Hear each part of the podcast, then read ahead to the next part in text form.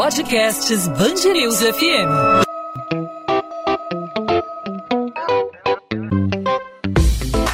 Dois às 20, com Maurício Bastos e Luana Bernardes. Oferecimento Amoedo, sua casa completa. Precisou da Amoedo? Pode contar. Um edifício que simboliza uma era. Em 22 andares, erguidos em 101 metros de altura, estão as marcas da evolução da arquitetura, da memória da imprensa e do rádio brasileiro e da história da cidade do Rio de Janeiro. Primeiro arranha-céu construído na América Latina, o edifício à noite, inaugurado há 91 anos, será entregue à iniciativa privada até o mês de setembro. O presidente da República, Jair Bolsonaro, informou nesta terça-feira que o imóvel histórico será leiloado pelo governo federal em pregão virtual. Situado na Praça Mauá, zona portuária do Rio, o prédio sediou inicialmente até a década de 1950 o jornal A Noite, que dá nome ao edifício. E a partir de 1937, com a inauguração da Rádio Nacional, foi o palco das maiores estrelas da música e do teatro no Brasil. Tanto a emissora como o impresso pertenciam à iniciativa privada privada, até que em 1940, no primeiro governo do presidente Getúlio Vargas, todo o patrimônio da Rádio Nacional e do Jornal à Noite foi incorporado ao governo federal. O prédio, que também já abrigou ministérios, consulados e até a última década sediou o INPI, Instituto Nacional da Propriedade Industrial, vai voltar 80 anos depois às mãos da iniciativa privada. O valor do prédio, que é tombado pelo Instituto do Patrimônio Histórico e Artístico Nacional, está avaliado em 90 milhões de reais. As cifras são milionárias, mas o que representa o edifício à noite para a história do Rio de Janeiro? O que, é que pode significar o leilão desse prédio que tem tanta história, que tem tantas lembranças? Sobre esse assunto, a gente conversa com o historiador Milton Teixeira, colunista da Band News FM do Rio, que sempre nos brinda ao longo da programação com suas participações, contando histórias, recordando as memórias, as lembranças do Rio de Janeiro aqui na Band News FM. Professor Milton Teixeira, obrigado por aceitar nosso convite, seja bem-vindo. Primeiramente, queria saber de você, Milton, o valor que o edifício à noite tem para a nossa cidade, um valor inestimável. Parte da nossa história está registrada ali naquele arranha-céu, né? Olha, o edifício à noite foi um marco na história da arquitetura do Brasil, em especial a do Rio de Janeiro, porque a Praça Mauá era o cartão de visitas da, dos grandes, das grandes personalidades. Né? Ali é, era onde ancoravam os transatlânticos, os navios, e nós queríamos mostrar pujança na arquitetura da Praça Mauá. E o edifício à noite foi um grande desafio. Um prédio de 22 andares, numa época em que a cidade tinha no máximo prédios de, de 10 andares, como era o do Jornal do Brasil, que era motivo de orgulho. Então 22 andares era, era algo inusitado. E ele foi construído pelo Jornal à Noite, é, sob projeto de um arquiteto bastante conhecido, José Girre. Esse José Girre projetaria depois o Copacabana Palace Hotel, projetaria o Copacabana Palace Hotel e outros prédios na cidade. Né? E também a estrutura foi cálculo de um alemão, Emílio Baumgart. Cada vez que era construído um andar, era mostrado nos jornais como uma vitória da raça brasileira. Algo assim de, de realmente de, de grande orgulho nacional. Era uma novidade para a arquitetura e para a engenharia brasileira, né? Sim, porque ele foi projetado, o estilo dele era o que era de mais moderno na época, era o Art Deco. O Art Deco era um estilo francês que foi a primeira versão do modernismo, assim, inspirado nos arranha-céus de Nova York e tudo mais. E quando ele foi inaugurado, em 1931, ele tinha um mirante no topo, que era motivo de orgulho, os visitantes iam visitar esse mirante, onde tinha uma visão panorâmica de toda a cidade, não existia nenhum prédio mais alto que ele. Então era algo assim inimaginável. E ele sediava o jornal à noite. Agora ele ficou mais conhecido porque a partir de 37 eh, os últimos cinco andares eram ocupados pela Rádio Nacional, que foi comprada, era uma rádio particular que foi comprada pelo governo em 1940 e se tornou assim a maior rádio do, do, do, do, do, do subcontinente latino-americano, com a quantidade, assim, a qualidade dos cantores, intérpretes, orquestras que ali atuaram em algum momento até o início do século XXI. E não só a rádio, né, mas também o patrimônio como um todo, né, com o edifício à noite como um todo foi incorporado pelo governo federal na, na década de 30 durante o governo Vargas, foi isso? Sim, ele chegou a ser um, uma mini esplanada dos ministérios, três ministérios chegaram a funcionar nele, mas ninguém se lembra dos ministérios, todo mundo se lembra da Rádio Nacional. É claro. Com as suas sete orquestras, mais de 120 cantores contratados. Você não tinha, você não tinha nenhuma outra rádio com algo parecido. Não era qualquer cantor, era Francisco Alves, era Emilinha, Marlene, Calbi Peixoto, Ângela Maria. Nossa, os programas eh, eram, eram os melhores atores. Brandão Filho, no, eh, to, toda a turma, assim. Você falou do Paulo Gracindo? Paulo Gracindo e, e, Paulo Gracindo fazia o primo rico. É. Verdade. primo rico, primo pobre. É, você tinha grandes atores como Calbi Peixoto. Nossa, é, inclusive tem uma coisa interessante. A disputa, da, a disputa das rainhas do rádio, né? Sim, você tinha a, a, as roupas do Calbi eram propositalmente descosturadas para que as fãs rasgassem. O Calbi foi o primeiro a fazer uma coisa que hoje é comum. Ele fazia shows no meio da praça, no meio da praça, do alto de um caminhão. Assim, parava a cidade do Rio de Janeiro. Então o edifício tornou-se um marco referencial. Ali do lado era rodoviário, então vinha gente de vários pontos do Brasil para ver os shows da Rádio Nacional. A Rádio Nacional vai ter um grande baque em 64, que é quando você tem o início da ditadura, e aí com esse, com esse negócio houve uma demissão assim maciça de artistas, cantores e eh, novelistas que eram ligados à esquerda, como Mário Lago, Dias Gomes, etc. Então esse pessoal foi todo, foi todo demitido. E o jornal à noite também foi todo invadido, quebrado, e teve até um episódio dramático das máquinas de escrever serem jogadas pela janela. Então, teve isso, jogavam as máquinas de escrever pela janela, e, praticamente empastelaram o jornal, né? Então foi, foi, foi, foi assim algo dramático. E o processo de decadência do edifício à noite coincide com esse tempo da, da, da, da ditadura, o esvaziamento, porque a gente percebe de uns anos para cá, inclusive ele estava abandonado o prédio é, na, na última década, né, que não funcionava mais nem a Rádio Nacional, nem os veículos da extinta Rádio Braz, nem mais o INPI, aquilo estava completamente abandonado. Agora, esse processo de esvaziamento do edifício à noite começou justamente nessa época, professor? Começou ali, começou ali, mas ele ainda resistiu alguns anos. Em 2007, a Rádio Nacional mudou-se para instalações mais modernas, ali no centro, onde está até hoje.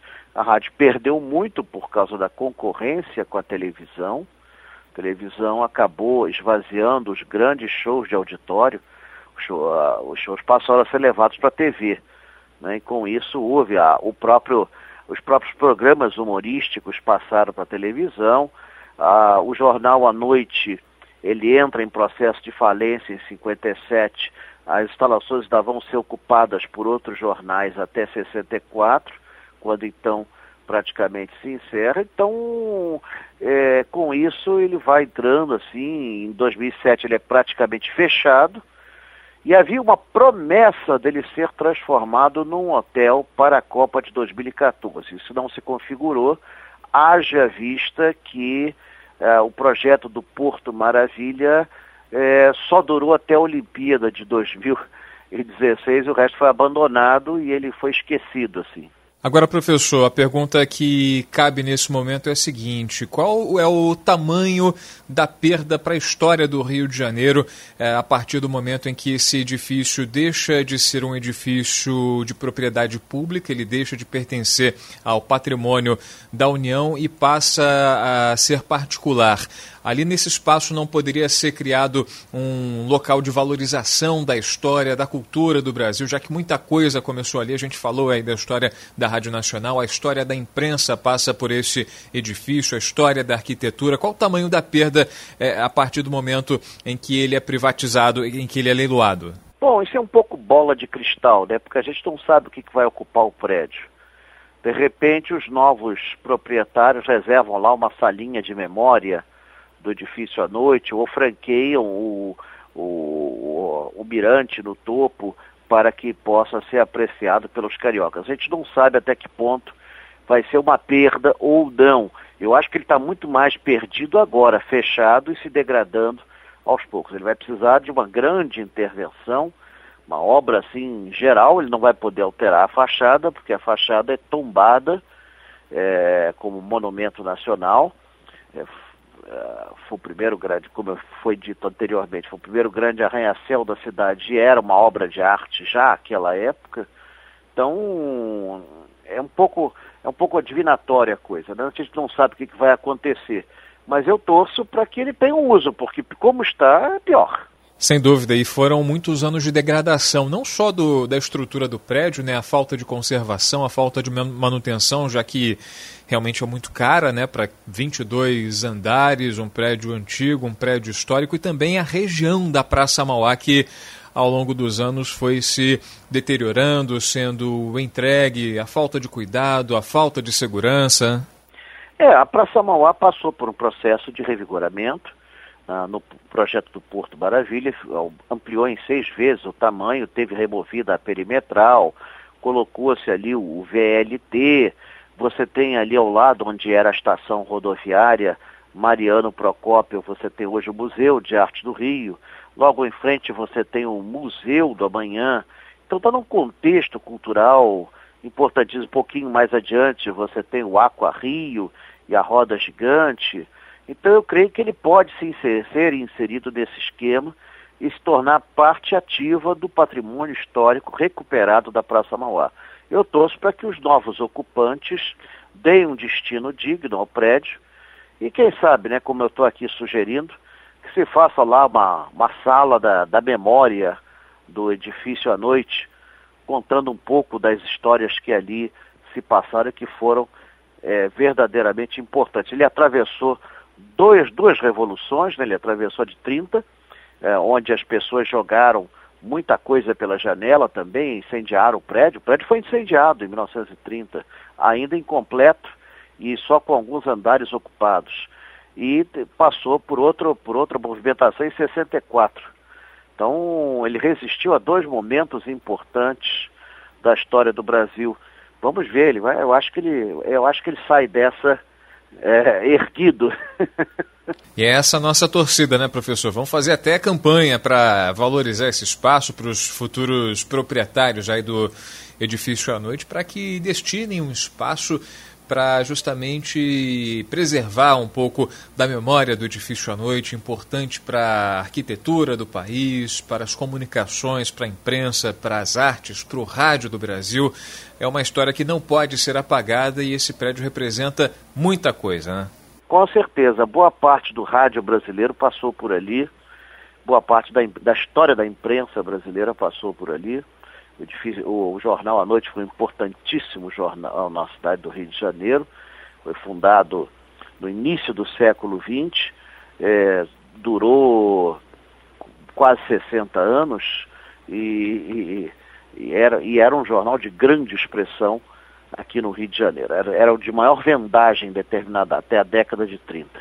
Professor Milton Teixeira, colunista da Band News FM, sempre trazendo histórias do Rio de Janeiro, histórias da cidade maravilhosa, aqui com a gente falando sobre mais um ícone da nossa cidade, mais um símbolo, o edifício à noite, que será leiloado ainda este ano, conforme anúncio do presidente da República, Jair Bolsonaro. Milton, sempre um prazer conversar com você, obrigado por participar aqui com a gente, por contar essas histórias para a gente e até uma próxima oportunidade. Igualmente, até a próxima. 2 às 20, com Maurício Bastos e Luana Bernardes.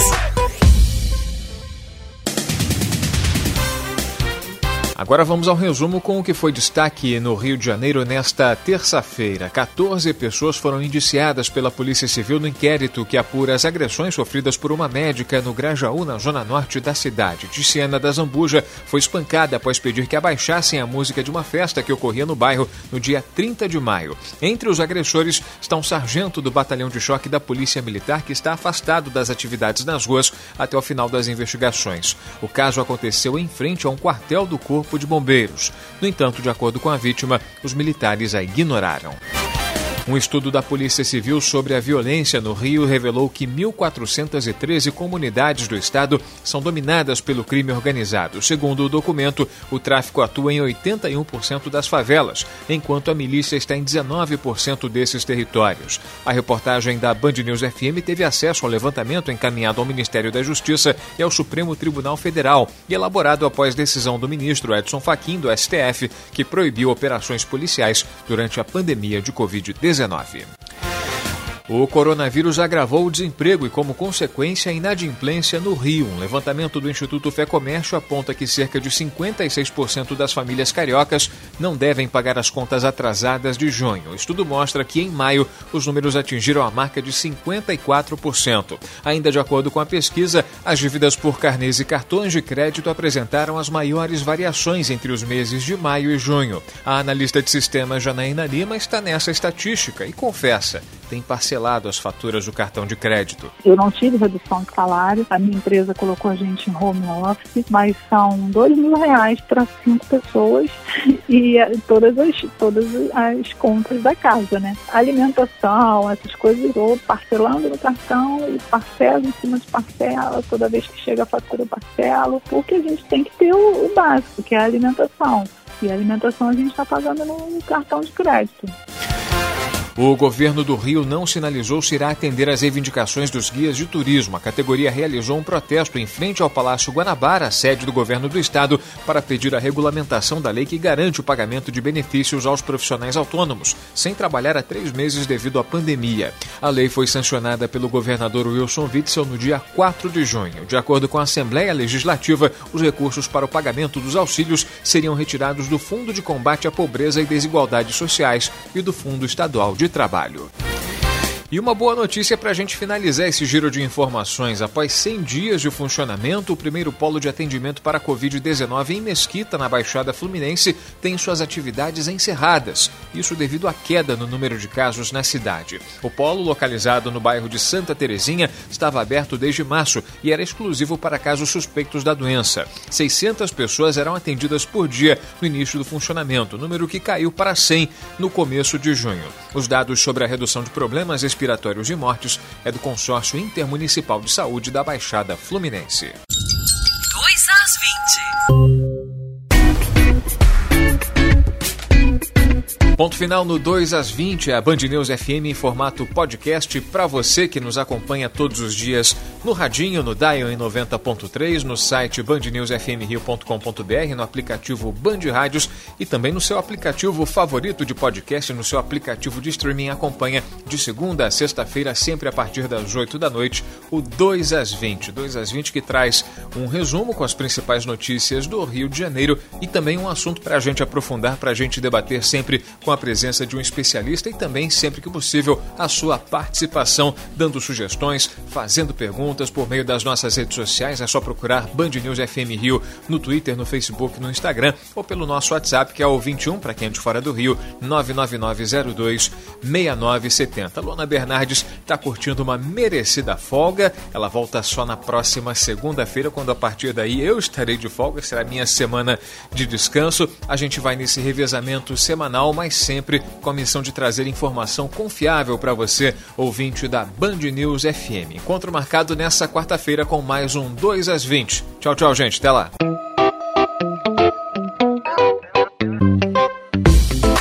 Dois às 20, com Maurício Bastos e Luana Bernardes.